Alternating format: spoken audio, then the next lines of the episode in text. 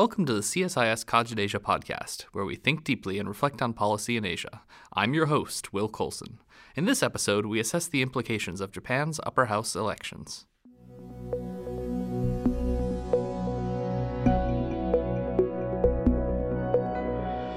In Japan's parliament, the Diet, the upper house body does not possess the power of the lower house sibling. Japan had great political turnover during the first decade of the 21st century, with a new prime minister every year for six years following Junichiro Koizumi. Each legislative election in recent years has been monitored closely to see if the party in power, and specifically the leadership, can retain momentum. Prime Minister Shinzo Abe's Liberal Democratic Party, or LDP, came into this upper house election riding a streak of relative stability. Following a vote on July 10th, the LDP triumphed in this election as well. We asked CSIS Japan Chair Senior Fellow Nicholas Szechenyi to assess what issues the Japanese voters cared about coming into this upper house election. Well, I think first and foremost, the upper house election was a referendum on Prime Minister Shinzo Abe's economic plan. He uh, returned to power for the second time at the end of 2012, and his message was very much about his ability and the ability of his party, the Liberal Democratic Party, to provide a strategy for sustainable growth in Japan. The Japanese economy has been fairly weak for a long time. It's been stuck in a deflationary environment. You had political instability with a lot of government turnover from year to year.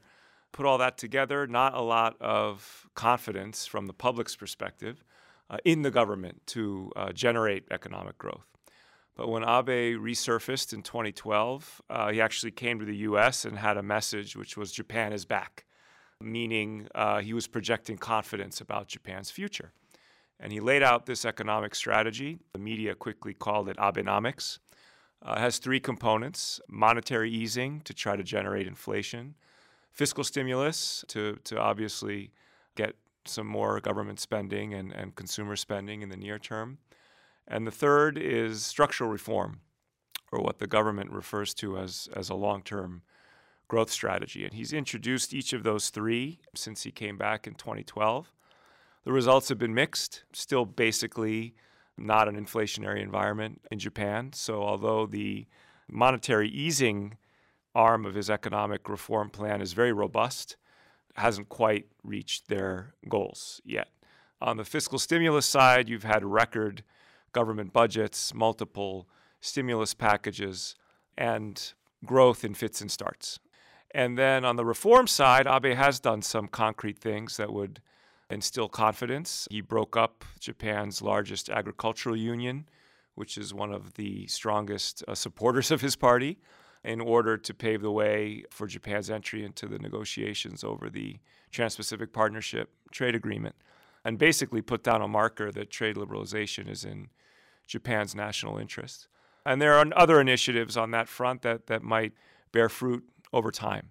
So basically, the upper house election was a referendum on this economic policy and whether the public would give him a chance to continue to build on this strategy or sort of give opposition parties more power to try to check that agenda. In the end, you know, he, he and his party prevailed. The ruling coalition won comfortably. And so essentially, he'll view that as a mandate to continue this Abenomic strategy in, in its three parts.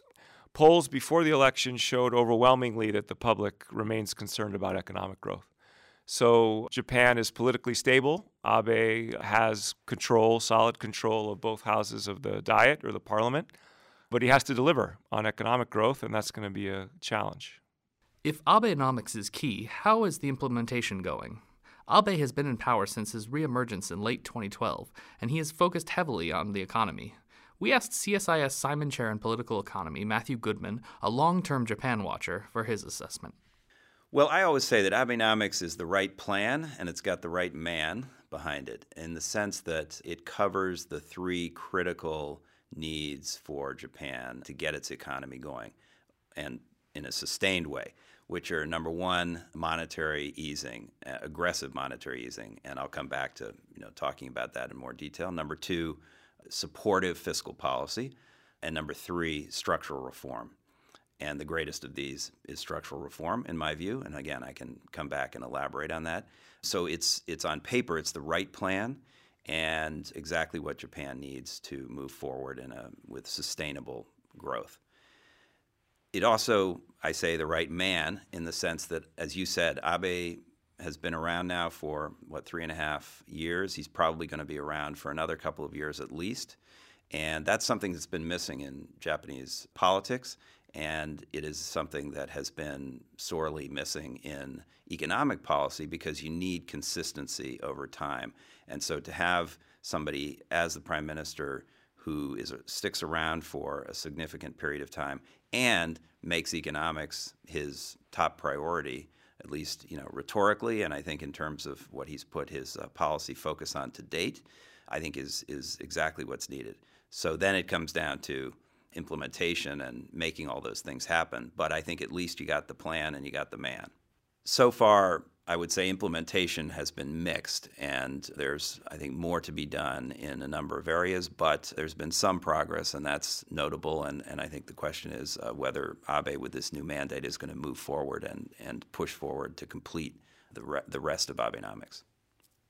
Goodman points out that progress in the third arrow, structural reforms, is the most critical to ensuring sustainable growth for Japan.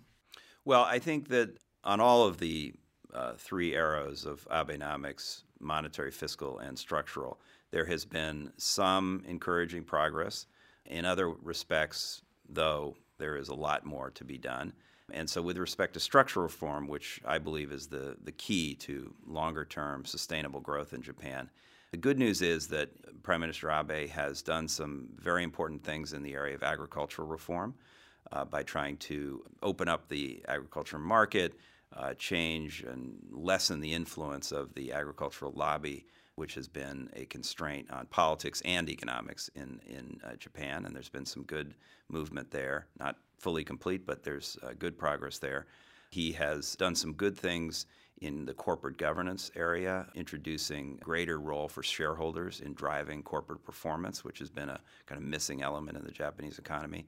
He has also spoken about the importance of getting women into the workforce and making them more productive contributors, which is absolutely critical because you know this pool of of human resources has been you know underutilized to put it mildly in Japan and is absolutely critical to the solution in a country with a declining population. You have to get the existing population working and working productively. So there've been some good things there but there's a lot more that needs to be done. I would say, in particular in the labor markets, really getting those women into positions of authority and giving them real productive ability to contribute productively.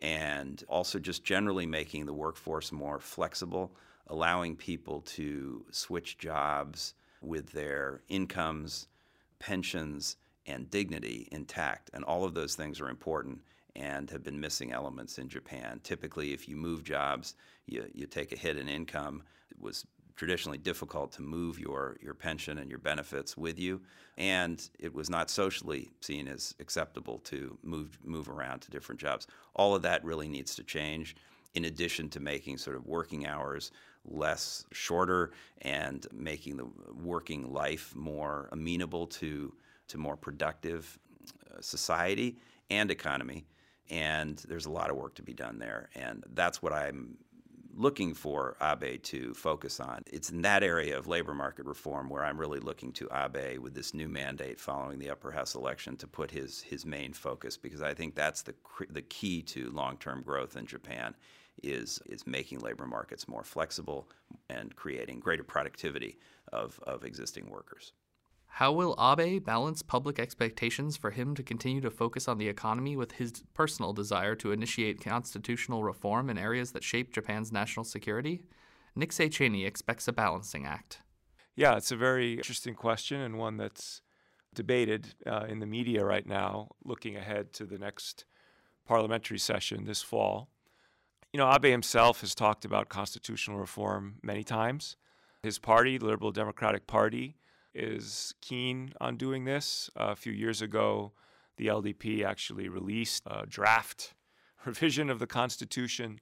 So it's no secret that he and, and many people in his party would like to pursue constitutional revision.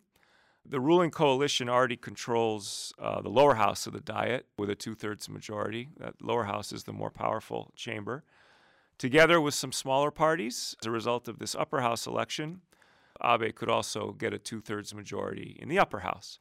In order to revise the Constitution, you need two thirds support in both houses of the Diet and majority support in a public referendum.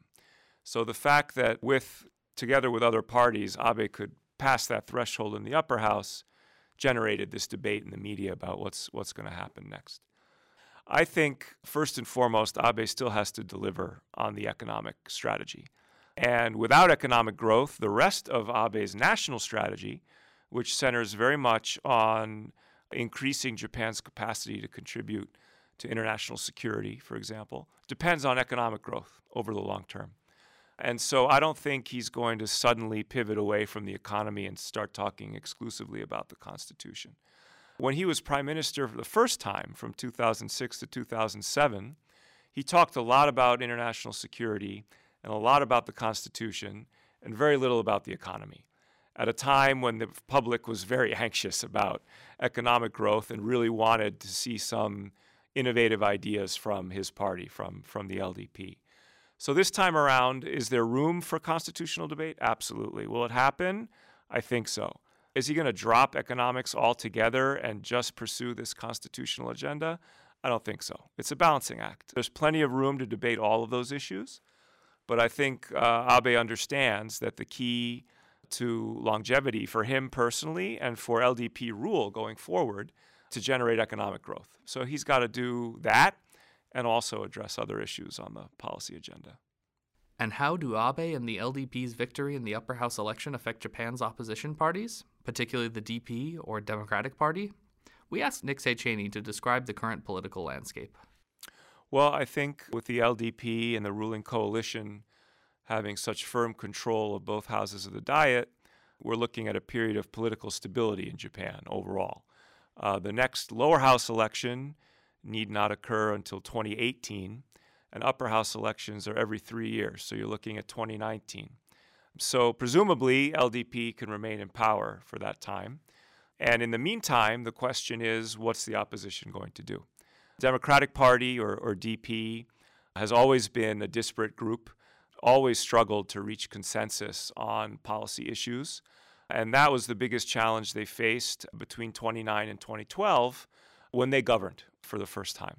And so I don't see that dynamic changing within the DP. There are too many views, no individual leaders with enough power to coalesce around a cohesive agenda.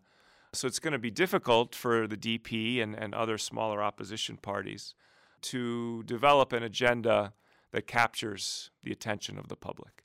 I think in this upper house election, tactically, the DP and the other opposition parties essentially uh, did what any opposition party would do, and that's criticize the government on the Abenomics strategy, on security policy, and also on this question of constitutional reform.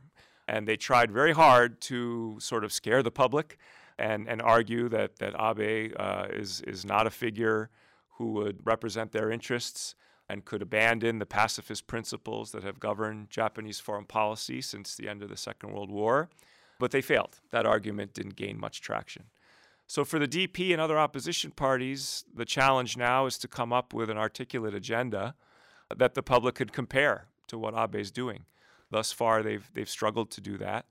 To their credit, they do talk a lot about uh, welfare, social welfare, issues that are very hot right now in the policy debate, such as child care for professionals, getting more professional women to stay in the workforce.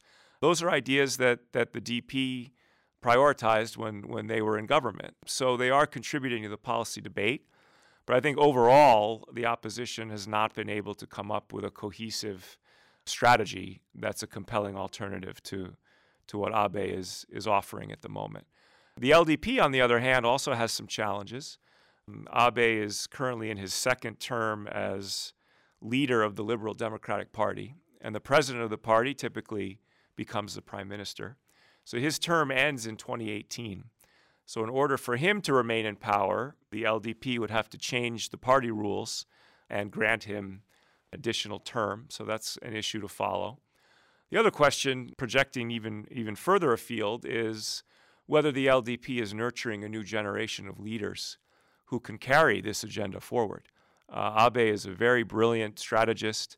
He's a pragmatic leader. He, he, has articulated a very comprehensive strategy for the public to digest. What happens after he leaves? That's, that's an open question and one that might have to be addressed a few years down the road. But for now, the name of the game is political stability, predictability in, in policy, whether you're talking about the economic agenda or, or Abe's priorities in international affairs. And then in the interim, the next three years, we'll see how the domestic debate unfolds. Support from the agricultural sector and Japanese farmers has been a core part of the LDP's base and crucial to the party's long period of success.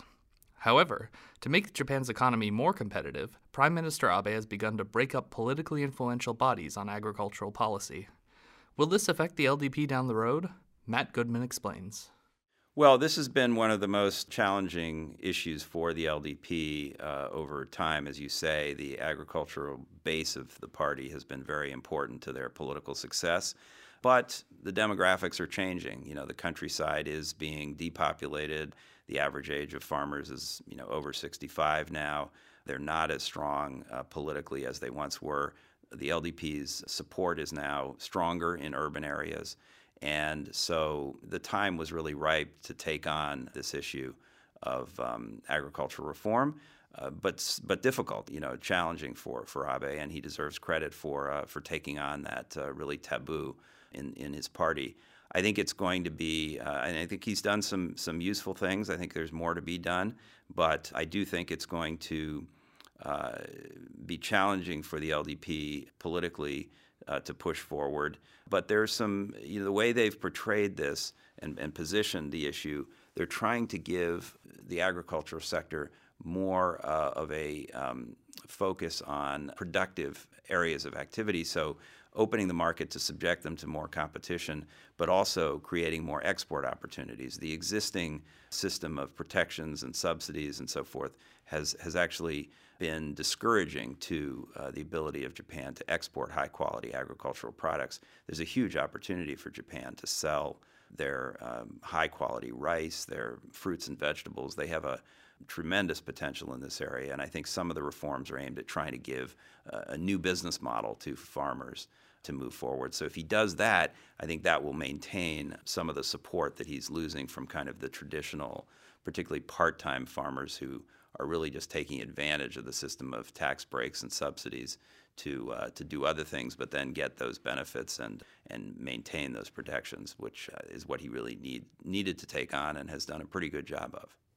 What other economic initiatives could Abe put forward to continue facilitating growth, innovation, and investment? Matt Goodman argues fostering changes in business culture may matter more than specific government policy. Right. Well, there, again, all of the arrows actually of Abenomics uh, apply to that question in a way. Um, the monetary easing, in theory, is meant to provide for a, a better environment for investment in the region, uh, in, in, in, the uh, domestic economy. Fiscal policy certainly will be directed at, at uh, investment in, in public infrastructure, but also in new areas of activity like uh, elder care and, and uh, nursing care and so forth. And if he, if he encourages investment in, in those areas, that will be helpful in a number of, a number of ways. And then in um, in structural reform, I think the whole point of that is really to create a more productive society, a more innovative society by through more, as I mentioned, flexibility in the labor markets, ability of people to start up new ventures, to get the capital to do that. So I think they need to create a, a better um, venture capital market there. They need to make uh, bankruptcy easier in all senses of the term, legally and from a regulatory perspective, but also from a cultural perspective, because it's it's very difficult in Japan to fail, and they need to change that. They need to let it be possible to fail and uh, let people uh, start up again. And, and then again, allowing mid career people to move around to different jobs. Uh, that's a key to innovation in this country. So there are a lot of things that I think, in particular, it comes back to a lot of these reforms in the labor markets. If they can do those things, plus a little government money seeding new innovative ideas and so forth. But it's not really government money that's going to solve this problem.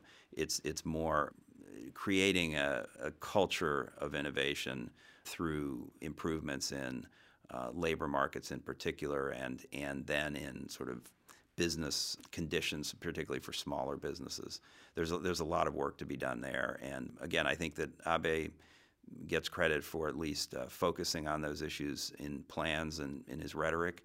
And the question is, will he follow through? Another sector of concern for the Japanese public, directly connected to the country's economic future, is the role of nuclear power in Japan's energy mix going forward. Nick Szechenyi says the outlook is uncertain. Nuclear power remains a controversial subject with the Japanese public. Understandably, a lot of concerns were generated after the March 11, 2011 disasters. There was a new regulatory agency that was created after 311 that created new standards for the safety of nuclear power plants in Japan. And that agency is going methodically from plant to plant doing inspections. And the plan is to incrementally allow the restart of, of nuclear power. Just recently, that agency uh, authorized the restart of a, a couple of reactors, but that faced local opposition. And local citizens uh, voiced their opposition, went to court, and a local court granted an injunction uh, that suspended the restart of those nuclear power plants. So, future of nuclear power for Japan's energy mix remains uncertain given the uncertainty among the public, as evidenced by these, these court cases that I just described. The government, however, is, is updating its energy mix, and this fall will begin debating the numbers for Japan's future energy mix, and those numbers will probably come out next spring. The, the last set of numbers, which came out a year ago, had a drop in, in nuclear. Nuclear was 29% of electricity production prior to the 311 disasters. The last outlook the government published had nuclear at 22%. So the question now is whether the government will try to keep that share for nuclear in the mix or reduce it and compensate with other forms of energy, LNG, coal, renewables. So that debate is also going to pick up, uh, I would anticipate, this fall. And so the outlook for, for nuclear remains uncertain. The US Japan alliance remains an enduring feature of the security community for both countries. Nick's perception is that Abe's victory will ensure continuity and progress on security and international governance issues. It means political stability in Japan. And for the United States, that means a continuation of a policy agenda that's focused very intently on strengthening the U.S. Japan alliance, both in terms of security cooperation and cooperation on economic issues such as TPP. Uh, and in this year in particular, trying to uh, rejuvenate the discussion of uh, rules and norms that should govern the, govern the international system. Japan, as chair of the G7, has articulated an agenda on, on global issues and rules and norms as well. So for the U.S., it means a, a Japan is going to remain a reliable partner that wants to strengthen defense cooperation, work on regional and global economic issues, and sustain its leadership role in, in global affairs. Uh, and all of that is very much in U.S. interests when the United States is trying to further develop a strategy that puts uh, Asia at the forefront of, of U.S. foreign policy. On the trade side, the Trans Pacific Partnership represents a keystone agreement for the future of U.S. Japan economic relations, not to mention U.S. strategy in the Asia Pacific. Prime Minister Abe most likely has enough votes to push TPP through for Japan, but what happens if the United States fails to ratify the agreement? Matt Goodman provides his analysis.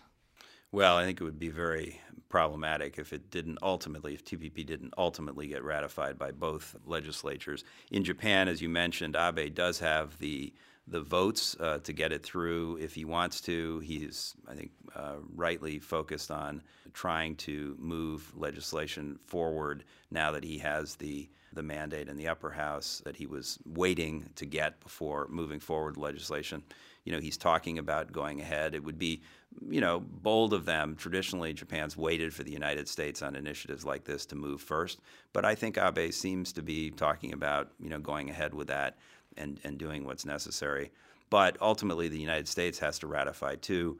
Uh, that's obviously, as everyone is uh, pointing out, going to be quite difficult. I personally still think it's possible that it could happen during the lame duck session. Not too many people will say that anymore, but I think incentives could really change after the election when there's clarity on on who's going to be doing what in 2017.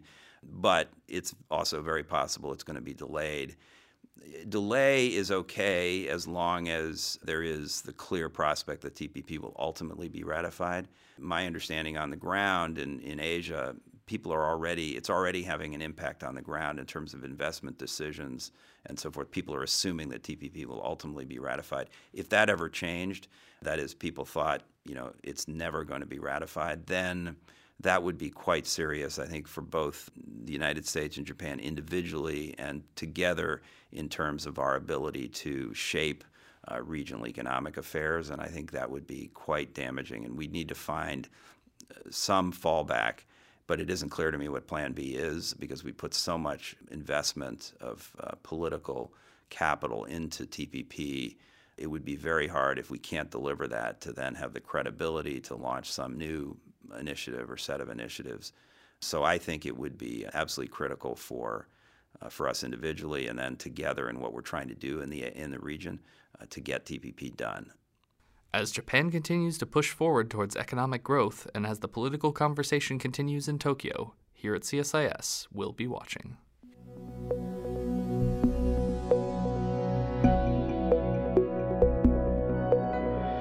That's our show. Thanks to CSIS Japan Chair Senior Fellow Nick Széchenyi Cheney for his analysis of both the election results and the political landscape in Japan.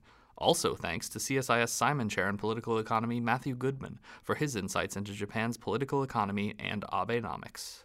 The audio for this podcast was edited by Francis Burkham. The podcast was written and produced by Jeffrey Bean. To learn more, visit our new look CSIS.org and CogitAsia.com. You can follow our Asia programs on Twitter and subscribe to our podcast via iTunes, RSS, or email on CSIS.org. Also, be sure to check out the new China Power podcast. I'm Will Colson. Thanks for listening.